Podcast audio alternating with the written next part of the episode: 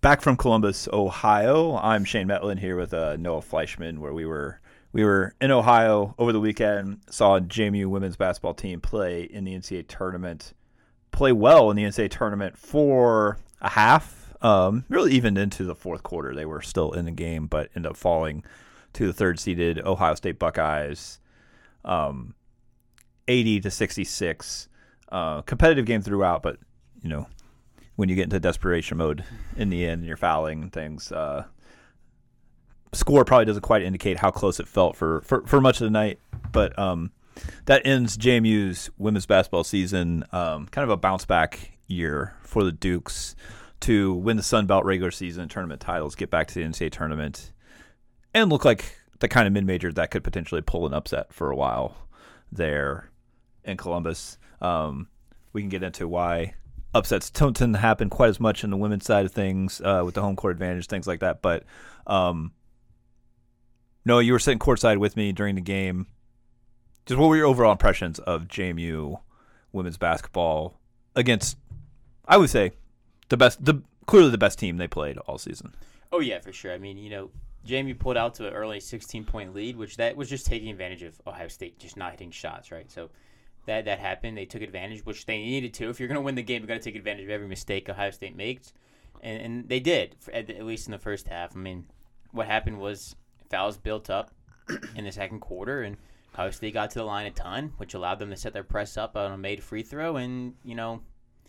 Things snowballed pretty rather quickly, and you know a 16 point lead turned into a three point lead at the half, which turned into a Ohio State 15 point lead in the second half. So 30 point swing there, but you know overall I think it's a good showing for JMU back in the NCAA tournament for the first time in seven years, um, and I think it starts to you know momentum going into next year already. Of you know a lot of these players coming back, they're missing, they're going to lose at least one, possibly two, right to graduation or mm-hmm. eligibility running out, and I think that it's a good building block to start. And I, Sean O'Regan said he wants them to get back here every year and. I think you know it might be a good start now that this whole team's got a taste of what winning in March feels like. Yeah, and it, it really felt like a return to a normal season for Jamie, which it hasn't had in a while, with uh, various things, whether it be COVID, whether it be um, c- conference switches, ver- injuries, a variety of things. It, it, felt for a while like just nothing w- went normally for uh, JMU women's basketball team, and they got back to that, and they got to kind of the normal result from the last twenty years or so, like with the with the exception of the last few. Um, so you, you, you hit on it a little bit. They should have the vast majority of this team coming back. Um, whether or not Kiki Jefferson is one of them, probably probably uh, makes a difference between whether the or whether we're talking a team that should be among the Sun Belt favorites or a team that should be the clear cut Sun Belt favorite and the probably a a team that can win a, a trendy pick to be like one of those mid-major powers that could you know do some damage. Yeah, I mean, if if she comes back, they turn into a team that you know can win the first round game, possibly mm-hmm. win that second game. Um, I mean, we were talking about it in Columbus, right? If they had beat Ohio State, they'd get you North Carolina, which we'll be playing tonight on Monday night, which could have been a winnable game, um, especially if we beat Ohio State. But it didn't. But I think overall, I think her impact is pretty big. Um, we saw it there. Uh, we saw it after the game too. Um, so I think you know if she comes back, it's it sets this team up really well to have you know the piece back for one more year. Yeah, and you know. Um, a piece that they will have back, um, presumably, is uh, Susha Kozlova at center. And really, like, after sleeping on it twice, having a six hour drive home, think about it a little bit. Uh, I talked to Dave Riggert on uh, the radio. Almost this, running out of gas this morning. Yeah. Mm. But after, like, just, you know, a, a couple days later, I almost feel like in the print coverage that we did, maybe we didn't even make a big enough deal out of her foul trouble in that game and how much that ended up impacting the result. She only played 14 minutes. She was looking good early on before she picked up her second foul and sat a lot of the first half. Yeah. Ended up fouling out. She's the rare JMU big who's six four and can move at the same level that Power Five conference bigs move at. Um, and she really probably helped them breaking the press like more than you would give credit to a center. Um, it seems like you know maybe the pressure wasn't even as great from Ohio State when she was on the floor because they had to kind of keep tabs on her on the back line there. Um, so I mean, I'll ask you: Did we not maybe do justice to like what her foul trouble meant for JMU in that game? I mean, in my game story, I know I didn't. I mean, yeah, I mean, we had touched on in the story where they struggled breaking the press. Which I mean, when she was in, they just put her at mid court and you know throw her the ball, turn around. She can, she's a pretty good passer. She can move a couple steps with the ball and, and get over half court. But I think you know early on we saw they went inside to her. She she got a couple tough baskets and and one. You know, it looked like the you know usual self of, of Kozlova, which is you know get to the basket, draw fouls, and, and get points. She's really good at that. Did that the whole year, and unfortunately for her, the referees decided you know called the game tight at times. They called it tight around the baskets, let things go at midcourt. Um, it's kind of the you know the theory that we had, like you know talking on the way home, which around the basket, if you went up, probably need a foul called.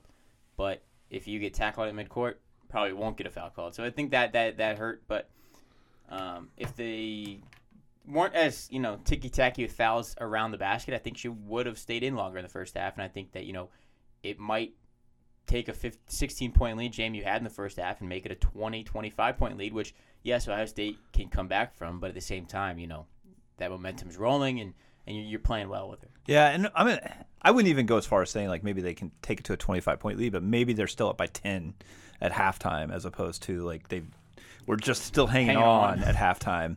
Um, and you know maybe the maybe the vibe's a little bit different going into the locker room there, um, and maybe you just respond to the Ohio State run a little bit better. Just Um, throw it inside, yeah, let it go. get it in her, yeah, and you know, and the press, you know, clearly uh, rattled JMU at times Yep. in that game, and you know, like we mentioned, I think she helped on the press more than you would think from somebody who's not really a primary ball handler. No, but she gave the primary ball handlers a lot, you know, a lot of real estate to find. You just got to throw it to her. She'll she'll Mhm. get it. And I mean, she was the tallest person on the court. Yeah, I mean, especially in the post, they were playing Cotie McMahon, who I think's 5'10", 5, 6 foot maybe. mm-hmm. Um, I think that you know she had the side advantage there. But once she came out, McMahon was able to kind of you know help trap a little more because they were leaving her kind of in the middle of the court to, to watch Susha. But once she wasn't out there, they're trapping too and, and running. So I think that you know that played a big factor too. yeah, and Ohio State wasn't hitting shots in the paint when Sucha was on the court challenging them, and um, you know she gets her second foul, and you know drove. that's about the time that uh, McMahon scored nine points late in the first half Yeah. as they cut into the JMU lead. Um, you know, all that was you know pretty huge factor, I think, in uh, what ended up happening to Dukes. But on the whole, as we said, a a really fantastic season for them. Um, a solid season for the JMU men as they continue to build their program. So I think overall, um, overall, probably the most optimistic you have to be about uh, JMU basketball, the men and women's side. What's going on in the Atlantic Union Bank Center? Probably the, the best JMU fans can feel about hoops in several years. Yeah, both teams are trending really well right now, and I think that's something Jeff Bourne's probably really happy to see. Of course, you want to win an NCAA tournament game, but just getting back there, I think, was the first step for this Mhm. women's team, and the men's team is trying to do the same. Um, we'll see what they do next year, but they they had a chance. They made a run in the in the Sun Belt tournament a little bit, but overall, I think you know. Jamie basketball on the up and up, men. You know, 21 season, three straight winning seasons for the first time in you know before well uh, the well before I was born and, and you know things like that. So I think both teams are trending in the right direction and women are definitely just a step ahead, but I think the men are getting there too.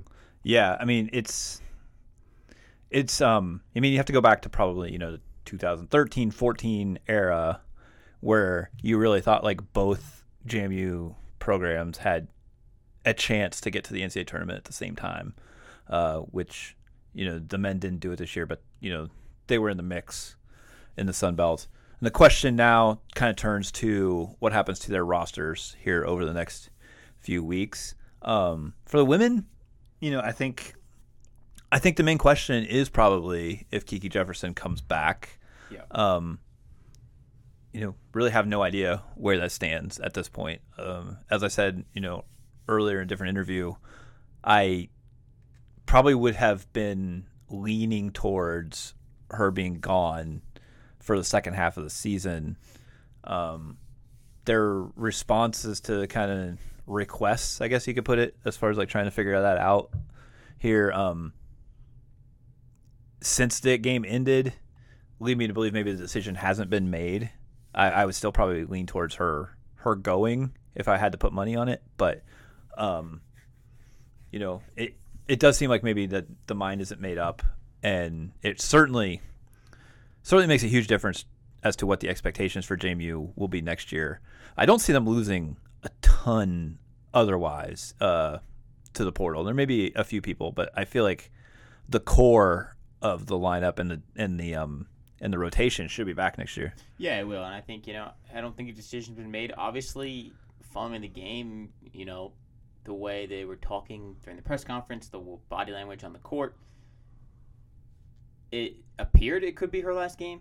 I think she may have treated it like that just in case, you know, she makes the decision to leave, so she, mm-hmm. you know, really embraced the moment. But I mean, Kiki could always come back. She's got the the one COVID year left to, to use, so I mean, we'll see what happens. But I mean, they've got a lot of firepower coming back with Peyton McDaniel, Kobe King-Hawea, Susha Kozlova. I mean, they're they're doing well. They're really just going to need a point guard, I think, and at some point either get a veteran one or, you know, try to use uh, Chloe Sterling if she's ready. Yeah, yeah, that'd be definitely a question. Um, is if they kind of you know hand the reins to Chloe Sterling at the point guard. Um, when it comes to Kiki, she's clearly a pro. She could clearly make a nice living playing professional basketball. You know, she could go to Europe right now and you know play there. But I think everybody, the women's basketball at the professional ranks, it's it's a different breed than the men's, and, the decision making is different because they all want to play in the WNBA, but that's not the most lucrative place for them to play necessarily. Yeah, and it's certainly not the easiest place to land. To stick. Um, because you know you can go back a couple years ago. Kamiah Smalls comes out of JMU. She gets drafted. She, you know, there's not as many teams in the WNBA. So if you if you did apples to apples to the NBA, she would have been an early second round pick. And those players typically have a really good shot at making a roster. In the WNBA, that is far from a sure thing when you're drafted around number 30.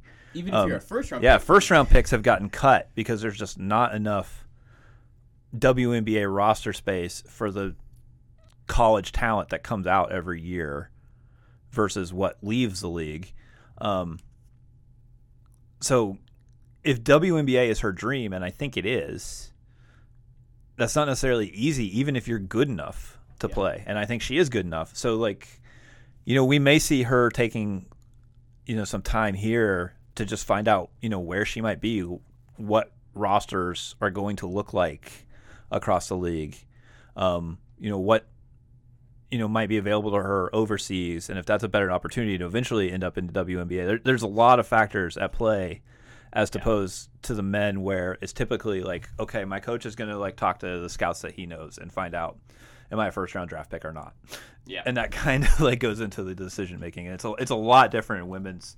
Um, so yeah, I have no idea where where that ends up going with her. Yeah, I don't know either. I think you know it's definitely a thing where she can feel it out a little bit. I think you know Sean O'Regan. It's not like he's going to fill that spot until she tells him I'm going to leave. I think that door mm-hmm. will always be open because yeah, it's who she is, and you know obviously he's got a lot of a lot of respect for her, and you know and just I think loves her just as a player and as a person.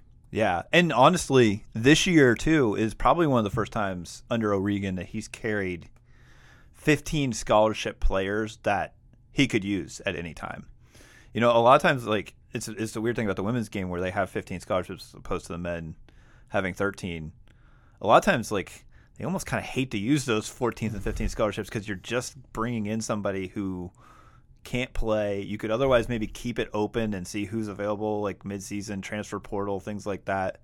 Um, it, it was sort of one of the rare times where O'Regan had all 15 of his scholarships filled, and they were all 15 like none of them were glorified walk-ons. Yep. In, in the past, there have been that like the 15 scholarship was somebody who like you know there's a scholarship available, so why make them pay for school, as opposed to um, you know these were all 15 fairly highly recruited players who, you know, he could count on to put on the court like almost any time. Yeah, I mean he could basically throw anyone on that bench into the game and they they play. I mean he did that against Marshall on the end of that game and they came back and you know put a little run together. They didn't win the game, but I mean, Yeah. took a twenty point deficit down to nine. So Yeah, that's all. shows. That's all to say that even if you lose both Caroline and Kiki and nobody else, you could almost just go with the roster you have. There is absolutely no rush, as you said, to fill Kiki's spot and then find out that she's coming back. Like you know, I think Um, you know if, if that would happen, I think he'd definitely leave at least one scholarship spot open just to see Yeah. what What happens. and always have the door open. exactly. Um, yeah. Um, on the men's side, um, still don't know much about like what's happening roster wise there. It, it might not be much. I mean, um, Terrell Strickland. Terrell Strickland is is gone, um, leaving presumably to go play for his dad, but that hasn't been announced at this point. Um, but as I've said uh, a few times, it would be. It's not shocking that he leaves. If he's leaving for any other reason than to go play for his dad, that would be surprising. Yep. Um, just because he seemed to have uh, enjoyed it at JMU for a long time. Um, haven't heard any other names uh, entering the portal from JMU. Um, I kind of expected that if it was going to happen, it might have happened um, already, but it was also early in the week here or on Monday, just around uh, early afternoon for us uh, on a Monday. Who, who knows if maybe something will happen even before we get done recording this, but Yep. um, right now, uh, the Jamie men also have like a nice core group of guys coming back. Even losing Strickland and four Seniors. grad transfers, yeah, who were very experienced and very key players. Um, when you look at what they presumably have coming back, a Terrence Edwards, uh, a Noah Freidel, um, and Xavier Brown, who looked really good at times as a freshman point guard and can maybe step into a bigger role this year. Um, they look to be just kind of looking to fill some gaps and you know build around the core that they have right now. Yeah, I think you know they, they have a really good solid core on the men's side right now that's coming back for next year, and you can get a couple impact transfers to make to kind of fill out your team. Obviously, Terrence Edwards probably going to be the go-to guy next year, but doesn't mean he someone in the portal that they can't bring in to be a number two or to kind of be that you know Batman to his Robin or whatever it is. But I mean, yeah, I think that they've got a lot of good guys coming back. Obviously, bigs are, are where I would assume if they're going portal, they're going to grab one. Obviously, they've mm-hmm. I think they've got what Jalen Carey coming in who can play Yeah. there. But if you want someone to play right away, you know Mark Byington doesn't usually play freshman a whole ton. I mean, just past two seasons, kind of observing. Um, so you could always go and get a grad transfer, a guy with two years left, and try to get it going. he's done things both ways since getting to JMU. Um, in the last two years, I think we've seen that he does like to get a lot of experience depth and run with those guys. But his first year at JMU, he did the kind of Batman and Robin thing where it was, you know, it was Matt Lewis was the go-to guy. Vado Morse Yep. was, you know, could also give you 13 a game while Lewis was scoring, you know, 20 a night. Um, he did that and he played freshman that first year too. You know, we talked about Charles Strickland leaving. The most we saw of him was his freshman year, like because of his injuries. Justin Amadi, like, was an immediate starter um, coming in his freshman year, and Terrence Edwards, who just continues to get better and better. But he was probably maybe the number three freshman of that group. Um, and now we're looking at him as potentially the Matt Lewis of next guy. season. Um, if they kind of like go back to that, you know, one-two punch, a, a clear go-to guy, it does sort of seem like it could be him next year. Yeah, I think that he proved it. I mean, he came off the bench. It was a role I think that he embraced because the fact that Mark Byington really talked about this during the year. He brought him off the bench so, so he could be the guy of the second unit. And I think if you just make him the guy of the first unit and get the same result, the same. I mean, he what he he was putting up numbers off the bench, and if you let him play, I mean, he's playing basically starters minutes, so that doesn't really matter. But I mean, I think he, they're definitely guy that you can build this team around for the next couple years. Yeah, and the other aspect of it is, um, if you looked at the roster right now, uh, you know they may go out and get a scorer, but if you looked at the roster right now, coming back, Terrence Edwards and Noah Freidel are your two most talented offensive weapons. Yep. Even even with Freidel not shooting as well last year as he had his first couple of years in college, um, you know if he bounces back to being you know, a 35% three point shooter or better. He was close to 40 for most of his time at South Dakota State, was closer to 30 this year. Um, if he shoots 35% or better from three, he's going to be a good offensive weapon for you. Terrence Edwards kind of done it all this year offensively um, in the minutes that he got. And those two guys really like playing together. Um, they've gotten along really well since the moment Yeah. Freidel got to town. Um, they just really clicked. They play well together. Um, you know, Terrence Edwards has a ability and a tendency to make some flashy passes, and occasionally they go awry, and occasionally they're just absolute wow moments. We saw the one at ODU behind the back. And yeah, a lot of those passes go to Freidel because they have that chemistry. He knows where he's going to be. Um, the the successful ones tend to go to Freidel. So I think it would be kind of interesting to see them turn around next year and sort of go to that model where it's you know two guys who kind of lead your offense and then you have some other guys who can contribute. Uh, I don't know if that's the way it's going to end up playing out, but I think they could have some success that way. It's a way you could do it, especially if you get, you know, a few guys averaging eight, seven, eight points a game, chipping in, and I think it works. Yeah. Um, time of year where basketball's wrapping up or wrapped up here at JMU. Um, and we get right back into football season. Spring practice coming Yep, up. right. Um, and pretty much as soon as we walk out of the studio, uh, Noah's heading over to Bridgeforth Stadium for pro day. Pro day. see where um see if some of these guys that are leaving JMU can impress pro scouts who are probably in the car on the way from Blacksburg right Yep. this moment where Tech had theirs this morning. Um anything in particular you're looking to see among the JMU players at Pro Day? I think obviously, you know, Todd Centeio is going to be a guy who gets a lot of attention uh, as another quarterback looking to get drafted. Uh, but there's other guys who um, this is a huge day for them to try to you know make a career. Yeah, I mean this is a big a big thing because you know pro days where you you really get a full day of being in front of as many like the most amount of scouts you're gonna get in front of in one sitting without actually going to the combine, which none of these guys did. Um, just how it is this year. But you know when you look at who's out there, obviously Todd Centeio is the guy everyone's gonna be you know all over. But I mean you've got a guy like Jamari Edwards who could have some pro stock. He went to a few All Star games, probably got some feedback and, and working toward it. You've got a guy like Jordan Swan, maybe, um, you know, Devin Ravenel, but you know, Kris Thornton also going to be out there. So plenty of guys that Todd will be probably throwing the ball to um, during his throwing portion of the of the thing. But overall, it'd be good. There's 12 total guys that'll be out there, and you know, named a few. You got a couple specialists in Sam Clark and Kyle Davis.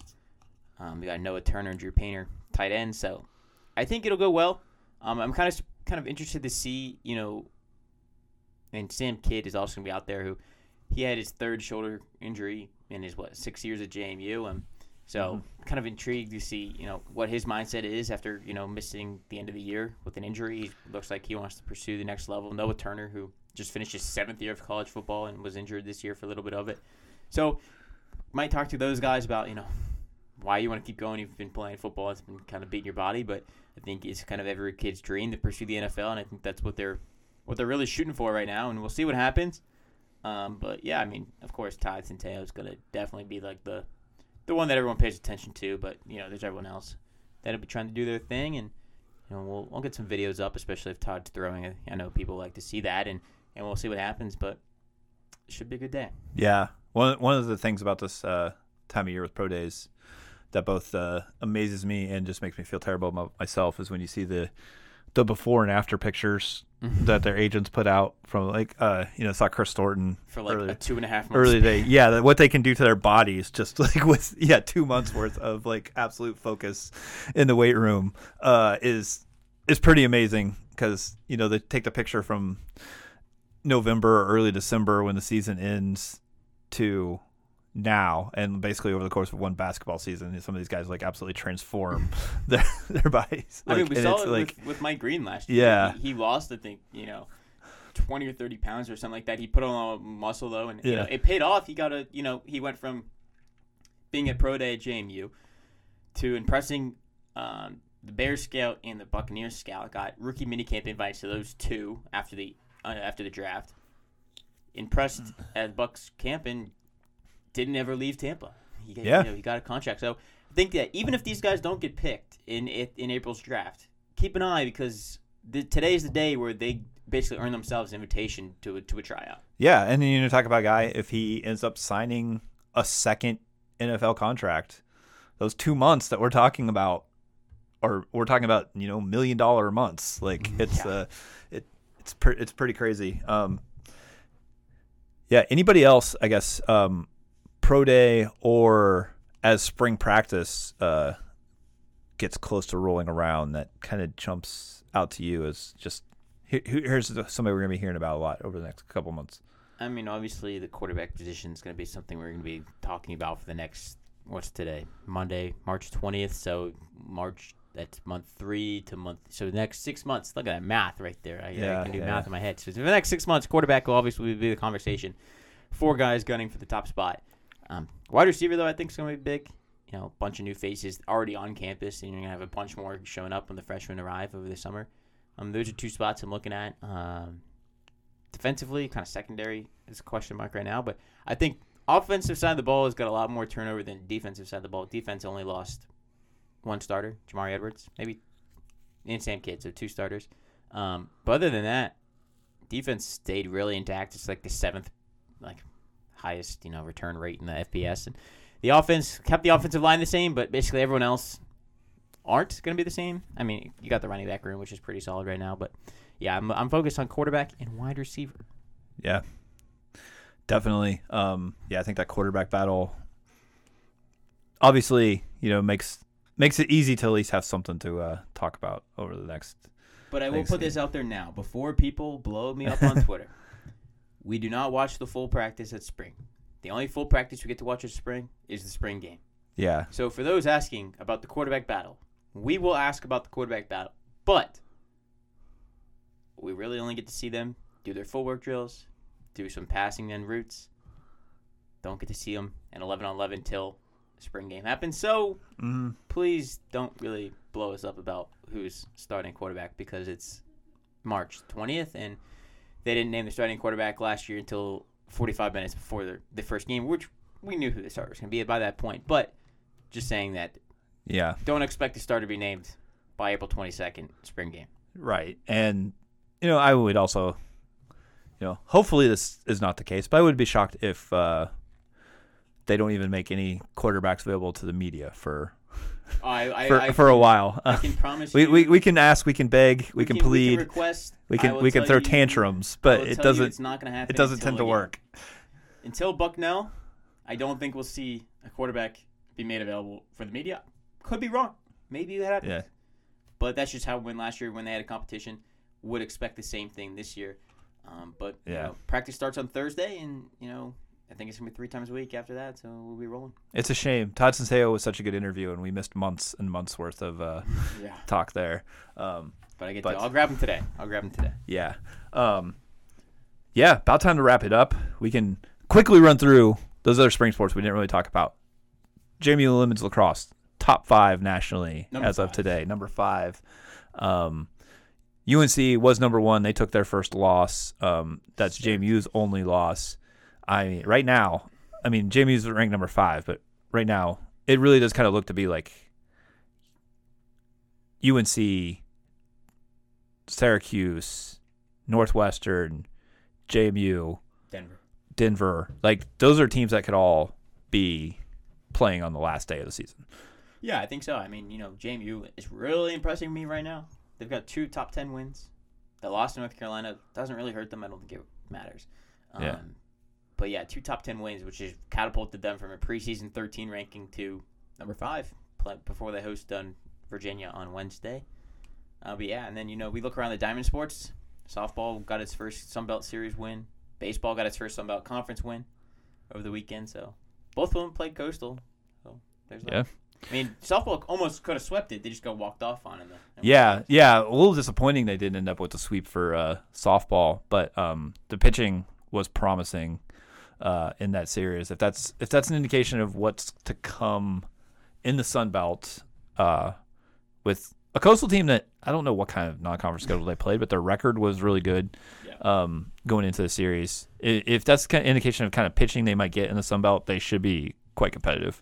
I think they should be. I mean, you know, yesterday, Alyssa Humphrey took a perfect game into the fifth, no hitter into the sixth, I believe, and Yeah. and then Kyla Berry came on and you know did her thing and, and did pitch well. So softball doing well, lacrosse doing well, baseball took a, a, a, a win on Saturday's game. Could have won yesterday's game too. Yeah. a tight affair. I mean, after getting blown out on Friday, they, they rebounded really well. Yeah, well, I mean, it happens sometimes. Like It doesn't go your way. Baseball's a long season. yeah, ba- and you know, baseball sometimes it's days where the pitching is just not there one game, and you come back the next, and it's a completely different day. Um, but similar to softball, they kind of feel have to feel like they let one get away a little bit based on the pitching performance they got from their starter on Sunday. Um, but they did get that first Sun Belt victory under their belt. Have to feel like they're capable of winning series against solid teams after that, even though they let it get away. Um, so we'll see what ends up happening with the baseball team here down the line. But in the meantime, that's uh, the latest to this week's edition of the Purple and Bold podcast from the Daily News Record. Um, we'll be getting into spring sports heavily here uh, in the coming weeks. But for now, I'm Shane Mettlen. Uh, you've been listening to me along with Noah Fleischman, back from Ohio, back in the Burg, and that's where we'll be for a little while, covering all kinds of JMU sports. And thank you for listening.